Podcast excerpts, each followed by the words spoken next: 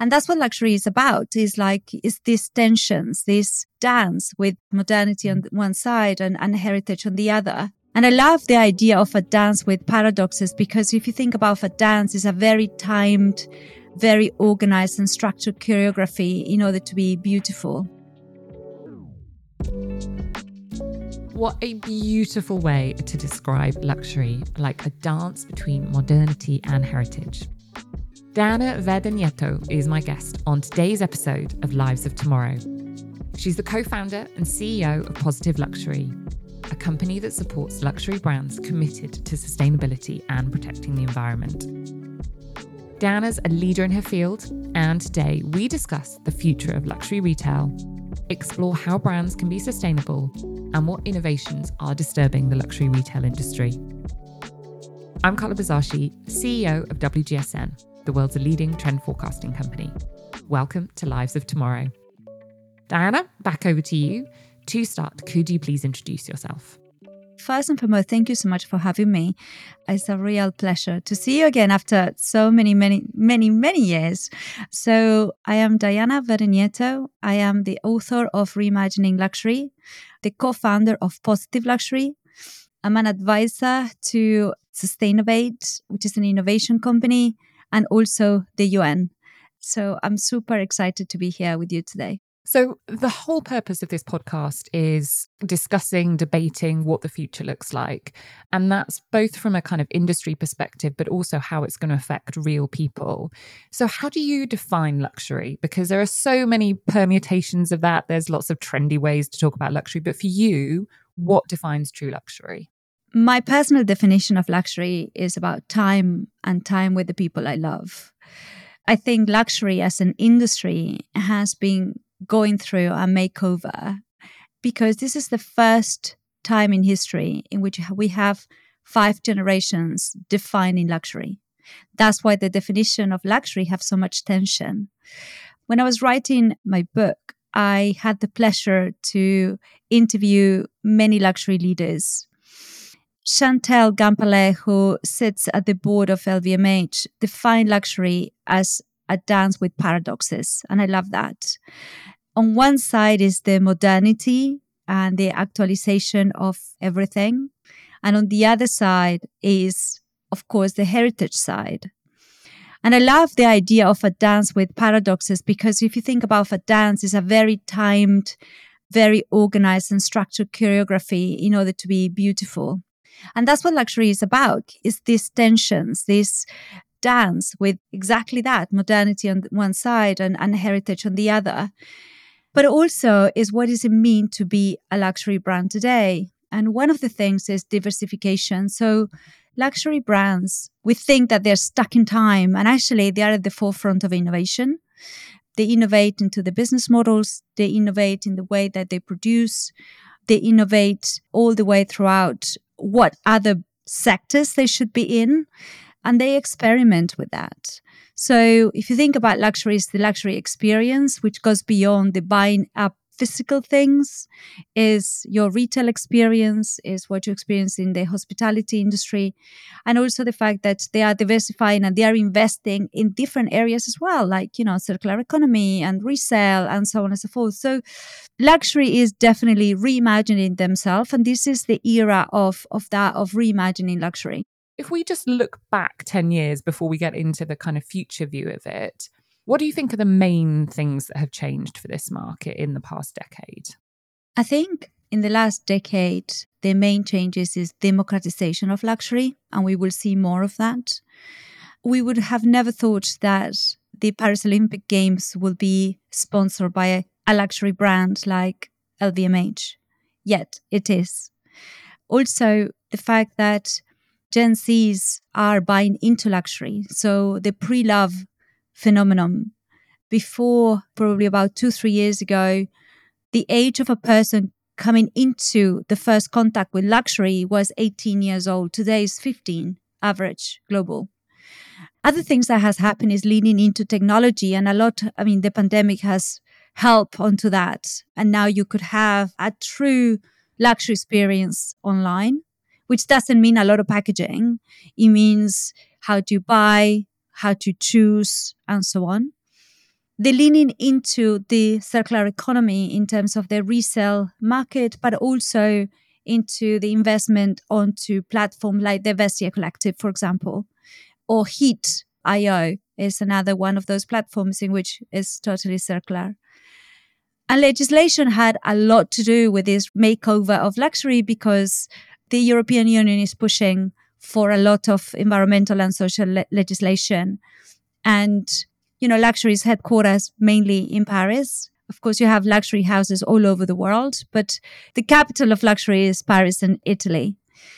And then if it's about vertical integration, and I think this is actually probably in the last couple of years is what we have seen is is reshoring for starts, and secondly, investing in suppliers, in their suppliers. And this has been a phenomenal thing that we have seen more and more accelerate in the last five years. So most luxury houses has bought suppliers and actually have opened those suppliers to work with everybody else. So it's that democratization of their value chain as well. So it's not about the exclusivity, it's making the factories and the supply chain better so everybody can enjoy that. So I think we have moved a long, long way from this exclusive to this inclusive exclusivity. It is interesting seeing how let's talk about high street versus luxury, the lessons that each have learned from each other, things like collaborations, which have become just sort of ubiquitous across fashion and beauty and, and anything kind of connected to those industries, but also that use of new technologies as well. But if it comes to the sustainable angle, do you think that the luxury brands have led there, or do you think they've been forced into it?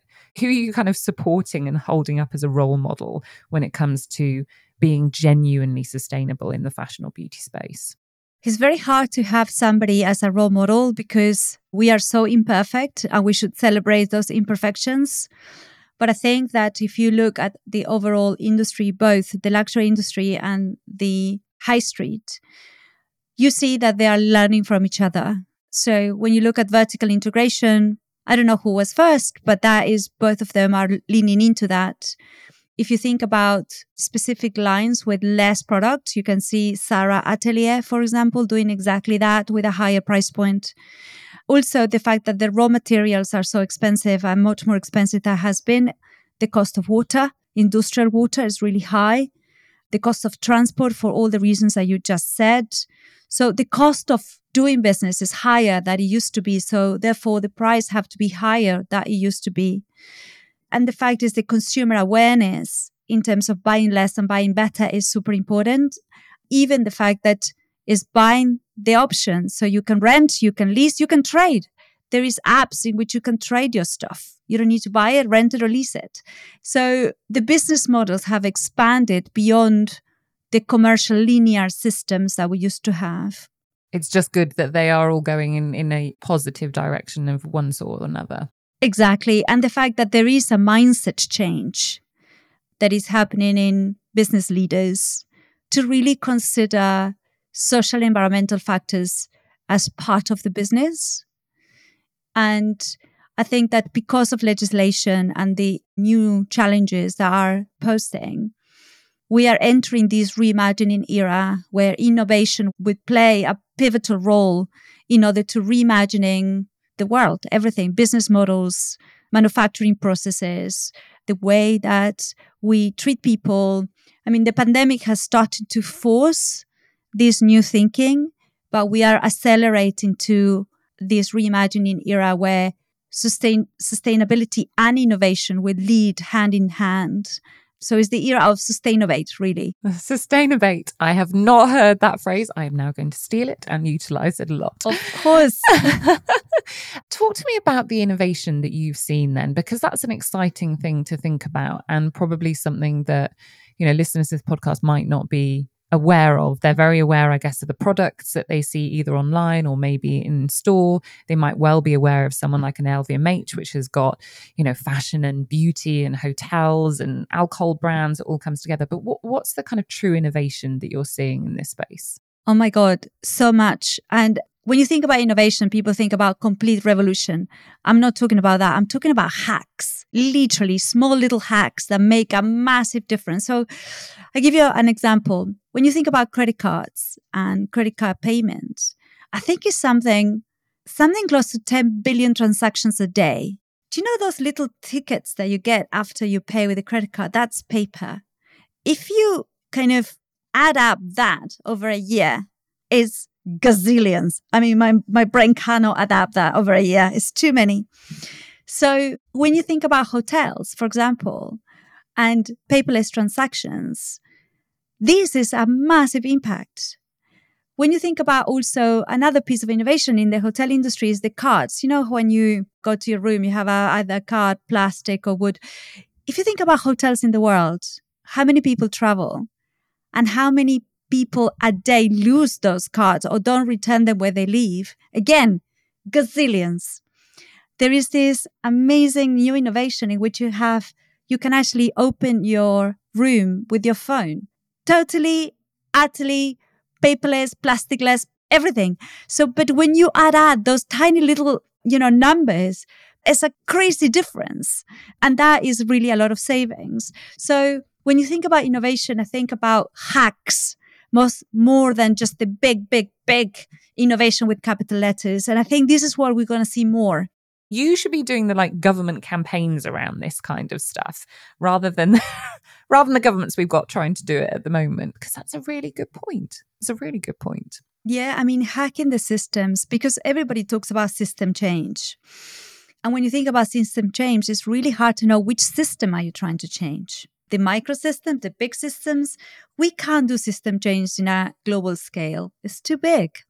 But when you think about the small little hacks that a company can do and can empower people to do, then and you that you add up into 8 billion people, then the difference is exponential. And this is the kind of innovation that when I have been researching my book and started to see, and there are gazillions of examples like that, so many. And I think this is what you know, this reimagining era is all about is really looking at what are those hacks, how company can lean into those and how we can accelerate that type of innovation. I mean, when you think about the scale that transitioning and adapting to a new energy source will take, it's overwhelming. And I always say I come from the developing world. I'm from Argentina.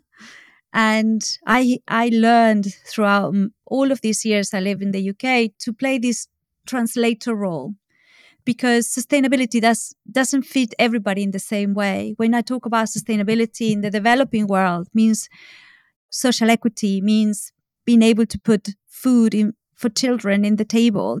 You know, what you were saying there about making new innovation more accessible to what would traditionally be seen as a competitor, I think is also really interesting and certainly would change my perception of some of these brands that they are sharing best practice. So the world in a in a small kind of way gets gets better as a consequence, which is which is really interesting. Absolutely. And if you think of somebody like Kering, I mean, Kering has been leading this space. And I had the pleasure to to actually interview Marie-Claire Daveu, the head of sustainability. And the things that she shared with me is about the fact that they do true, truly believe in opening their knowledge to everybody. They're incredibly collaborative. They have funds with companies like L'Oreal and L'Occitane. They actually have a materials bank that anybody can access, big designers, small designers. So, you know, I think luxury brand is is is becoming collaborative in terms of their approach. If you think about LVMH, for example, they have been incubating different companies. They Nona Source is one of the company that have come out of their innovation program, and you can buy materials from any of the houses, and you can make your own dresses or shirts, whatever you want, and there are an incredible accessible pricing. The quality is the quality that you have into any of those houses. So the innovation is there. It's just you have to look a little bit harder for it. And it's becoming the norm uh, in terms of luxury houses innovating in the space in order to become a source of ease for other brands. I guess what I'm interested in is are they doing this because of governments? and legislation and potential sanctions, are they doing it because the consumer is demanding it? Or are they doing it because it's the right thing to do? Which of those three do you think it is? I think it's a combination of all of them, but there is a fourth one, which is these brands have been around for hundreds of years. Some of them 40, some of them 100, some of them 200 years. When you have some a brand or anything that has been around 200 years, you know that the only way to stay relevant is to innovate. Right, we're going to come back to this topic in a minute, but I'm now going to pause and ask you some quick fire questions, uh, which I ask all of my guests. So don't think too much, just say the first thing that comes into your head. When are you happy? When I'm out with my dog. What's your dog called? That is not on my list of questions, but I'm interested anyway. Rufus. what is your worst characteristic? I move things around the house and nobody can find them. what time of day is your favorite? Oh my God, four o'clock in the morning to six o'clock in the morning is my best time for thinking. Are you up at that time? You're just lying in bed thinking? No, when I wrote my book, that was my time of writing 4 a.m. to 3 p.m. That was my absolute best time. I mean, I, I just lie in bed and think and worry about things rather than getting up and doing something productive with that time, which is probably what I should be doing. What is the last song you listened to on Spotify? Do I have to say this aloud? Yes, you do. The more embarrassing, the better. The final countdown. I was in Argentina with my family, so that explains it. It doesn't really explain it to me. I still need a bit more information. The band is about called like Europe or something like that. And uh, we were doing karaoke, and that was the last song I actually played on my Spotify. Brilliant answer. What is the theme of your current daydreams? My current daydream, if I have to be honest, I would love to build an orphanage in my home country to I can host all those kids that have access to nothing. There are too many. Do you think that's something you actually might do one day? I really hope so. I do. Wow. Okay. So this is this is another. Everyone needs to go out and buy the book and then start filling up your coffers so that you can do that. And what is your go-to dish when you're cooking? Chocolate. Anything based with chocolate. But if I have to say what is my go-to dish, I say tortilla. Amazing. Okay. Right. We're going to go back into the topic at hand now. What three trends do you see having the biggest impact on the luxury space? Accountability. People think transparency is important, but transparency without accountability is meaningless. So I always say transparency is about having your list of suppliers on the website, but which one of those suppliers are actually good? That's what accountability comes in. So I think that's one collaboration is absolutely crucial. And I think that we can't do anything as fast as we need to alone. Collaboration is absolutely fundamental. And innovation is the last one, which, like I said, innovation with perhaps smaller I, which is about hacking the systems. If I had a, a small fashion brand, let's just say, and aspirations to grow that, but understand that what might be successful today isn't going to be successful tomorrow. When you're giving advice and you work with lots of these brands, where do you tell them to start? Because it does feel quite overwhelming. What what is the starting point to get on that constant journey of innovation and change? I think the starting points have changed and it keeps changing. So, yes, of course, raw materials and so on and so forth. But also, do you need to start a brand alone? I think that ecosystems are the thing and we have everything that we need. We don't need any more. I mean so how do we reinvent the system right now? So do you want to have a brand on your on your own? Do you want to do that with a friend? What would it look like? And really really truly reimagine how and what are you doing. So will you have a brand that perhaps i don't know is modular instead of just kind of making clothes in the normal way or do you have a brand that has you know seasonless type clothing and you can just buy the rest of the accessories that you need in order to make it warmer or not. I mean, you can skin it in so many different ways, but I think that it's about really having that flexibility of thinking the unthinkable. I just want to say I interviewed Dan Carter. Dan Carter is probably one of the greatest All Blacks that ever lived. He is a twice World Cup winner and an incredibly inspirational player. Is my third favorite na- number 10. Messi, Maradona, Dan Carter. Anyway, he told me two incredible lessons from the All Blacks. The first one is never look at the scoreboard, which is basically play every bit of the game and build towards success. And the second one is the All Blacks trained to think about the unthinkable. So almost like Alice in Wonderland, think six unthinkable things before breakfast and play every game with, okay, what would happen if I have two players less? What would happen if my kicker got sent off? What would happen if? So think the unthinkable. So when you build a business thinking the unthinkable, you're prepared. I think the point that any individual, any business leader, anybody working well actually in any space can learn from that and yet this is sport and it's a very particular sport as well.